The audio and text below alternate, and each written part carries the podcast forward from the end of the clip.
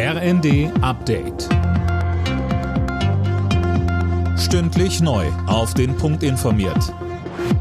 Ich bin Linda Bachmann. Guten Abend. Nach den bundesweiten Durchsuchungen bei Reichsbürgern sitzen mittlerweile 13 der 25 Verdächtigen in U-Haft. Sie sollen ein Terrornetzwerk gegründet und einen Putsch geplant haben.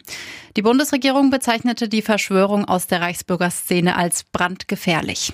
Und Generalbundesanwalt Peter Frank sagte, Die Vereinigung hat sich nach unseren Erkenntnissen zum Ziel gesetzt, die bestehende staatliche Ordnung in Deutschland, die freiheitlich-demokratische Grundordnung unter Einsatz von Gewalt und militärischen Mitteln zu beseitigen. Nach dem Reinfall beim bundesweiten Warntag vor zwei Jahren wird morgen ein neuer Versuch gestartet.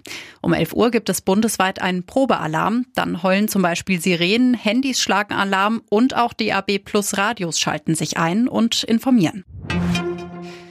Hansi Flick bleibt trotz des WM-Debakels Fußball-Bundestrainer. Nach dem DFB-Krisengipfel war man sich einig, dass er seinen Vertrag bis zur Heim-EM 2024 erfüllen soll.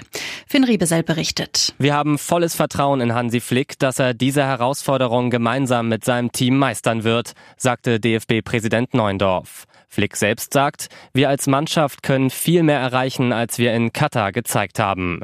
Eins ist aber weiterhin ungeklärt, und zwar wer Nachfolger von Oliver Bierhoff wird. Der hatte ja sein Amt als Nationalmannschaftsgeschäftsführer abgegeben.